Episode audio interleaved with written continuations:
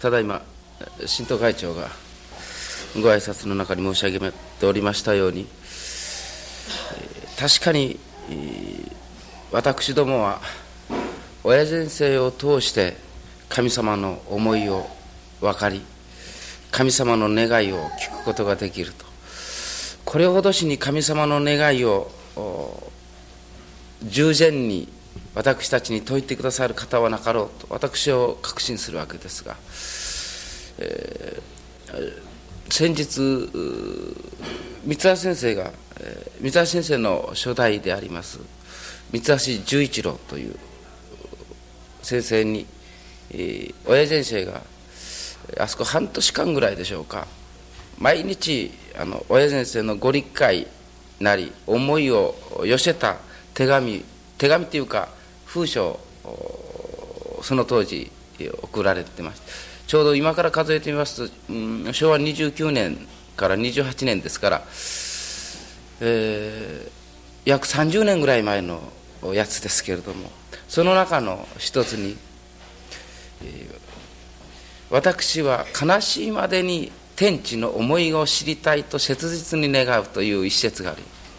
もうその当時からやはり岩井先生としては本当に神様の心が分かりたい。親の思いが分かりたい。本当のことが分かりたいという一心で親先生のご信心が今日まで貫いてこられておるということです。私は、えー、最近も切実に思うんですが本当にあのおかげの信心から一つ本当に親の思いが分かりたいという信心に切り替えられなければ何年何十年信心が続けられても馬鹿らしいと思うんですよ。それこそいつまでたってももらい水的信心から一つどうぞあなたの心の中を掘り返してみてくださいとあなたの心の中にそれこそ月など月のおかげの泉があなたの心の中にあるんですよと親先生がそれこそ口を酸っぱくなるほどにおっしゃっておる。ももう一つそのの中の,、まあ、その一緒に入ってた中の文章の中にご理解の中にですね、えー、よく「天に任せよ地にすがれ」というけれどもいわゆる天とは神様。神様には任せるものだと。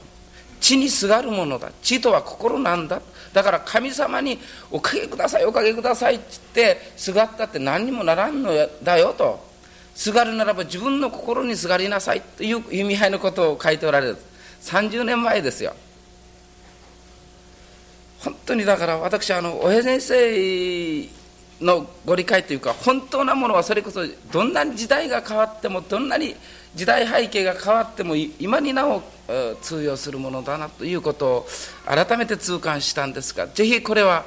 また機会があったらあの文書にして印刷物にして皆さんのお手元に配りたいと思いますけれども今日、先ほど突然私が、えー、若先生ちょっと部屋に来てくれということで親先生の寝室に呼ばれました、えー、夕方まで研修終わられまして4時のお引けになって、えー、さあお風呂に入られて食事しようというまでは大変お元気に普段通りなご様子であられたんですけども急にあの体の容態が悪くなられましてそれこそ大変なあの、まあ、油汗でしょうね。汗をかかれてもう本当にもうぐったりになっておられるんです。で今日の採取をあなたお前があんたしてください。ということでまあ、私が今日このようにおかげいただくことになったわけですけれども。うん。本当にあの不思議なんですね。それこそ今までにない容態の悪さなんですけれども私が全然こう動揺しないんですね。どうするじゃろうかというようなものがないんです。だからあのはい分かりました。で私はそのままこのご結界に就かせていただいたわけですけれどもお互い本当に、それこそ天照大海の神様が、え天の岩戸に隠れられたお互い目の前が真っ暗になるようなことじゃ愛すまんと思うんですね。お互いの中に。本当に、えー、一人一人の中に信心の光をいただいたこなければ本当にこの信心をいただいておけば大丈夫というようなものをいただいておかなきゃ。先日私の命にあたります池尻靖子の10年の式年祭が、えー、奉仕されまして私が最終使いさせていただいたんですがその時に、神様の方でお知らせいただきましたのは、えー、あれは土器でできましたあのガラガラガラという鈴みたいなのがありますね。あれが土っていうんですかね。土でできたやつなんです。ガラガラガラガラというあれをいただくんです。あれどんなことかなと思いよりましたら誰かがちょうどその時にお参りになったんでしょう。その方の財布かなんかに、まあ、鈴がつけてやられたんですね。チャリンチャリンチャリンチャリンと音がするんですよ。ああそうか。あのその時初めて気づかせていただいたんですけれども例えばなら私たちが新人を落とした場合あの例えば財布の財布に鈴つけておりますとチャランチャランと音がするんですね。私たちがなら御霊様ら御霊様があの世で本当にいよいよもう土になることに極まったという印だろう。それこそ私はもう四六時中土の新人を身につけ取りますよということを私に教えてくださったんだろうと思うんです。お互い鈴つけておりませんから落ちたのやら身につけ取るのやら一丁わからんというようなことがないでしょうか、えーまあ、そういう私が本当に恥ずかしいことですけども本当にあの宝の持ち腐れになっておるような思いを先日させていただきましたのはちょうど青年大会の朝、えー、あのよく今あの何ですかジャンボ宝くじっていうんですかね。一等何千万というような宝くじが当たるくじがありますがその宝くじの当たりくじをですよこんな厚さにこんなに私が持ってるんですよ。そして全然そのそれだけの宝くじを持っとるのに喜びが湧かないっていうんですか全然ウキウキしてないんですね、まあ、当たり前のようにして私がその宝くじを持っておるところをあのいただきました。ちょうど私たちが今哀楽のご信心をいただいておるというのは本当にそれこそ船にも車にも爪のほ爪のほどしのおかげを私たちの支柱に持っておるということなんです。ただそれをお互い例えばね銀行になら銀行に買いに行くだけのことなんだ。昨日の親先生のご理解じゃないけど。それこそ油がカンテナの中にいっぱいある。あとは芯をつけていただいてその火を灯すだけなんだ。親先生おっしゃる。お互い本当にそこまでのそれこそ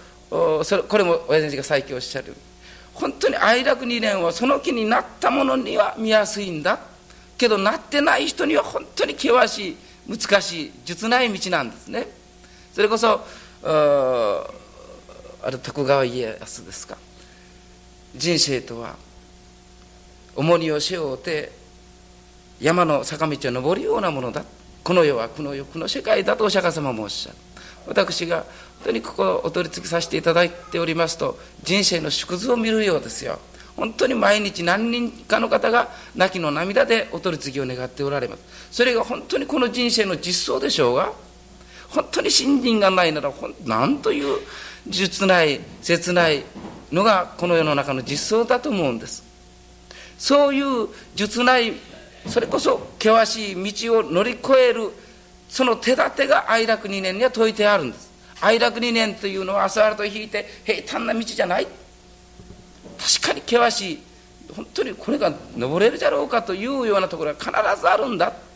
けど本当にそのそこを登ろうとする者にとっては間違いなく登る登れる手立てがそれこそ見やすう楽しゅう愉快にさえなってくる手立てがそこに説いてあるんだということを親先生はおっしゃるわけです。お互いいよいよ見やすいものにしていかなきゃいけない。楽しいものに愉快なものにしていかなきゃいけない。もし新人が実ないものであったり印しいものであったり重荷になっておるんだったら間違いなくお互いまだおかげを目当ての新人ですよ。だから本気で親の思いが分かりたい神様の思いが分かりたいそれこそ親先生じゃないけど悲しいまでにその親の思いが分かりたいという信心に切り替えていただきたい。そしたらそこに本当に神様の思いをそこにここに聞くことができると私は確信させていただきます、えー、それこそ今日より夏季診療が始まりましてさあいよいよというところにそれこそ親先生のそれこその痛みを私たちの痛みとさせていただいて本当にこの一つ期間お互いあの心願成就神様の願いが成就するというのお互いちょっと遠いでしょ？一つその「心」という字を「親」という字に書いてみてください。親心願成就。親前世の願いに本当に沿いたいという一つ期間の書き心境でありたいと思います。どうぞよろしくお願い申し上げます。歌いが良くなられて気分が良くなったというお届けがございました。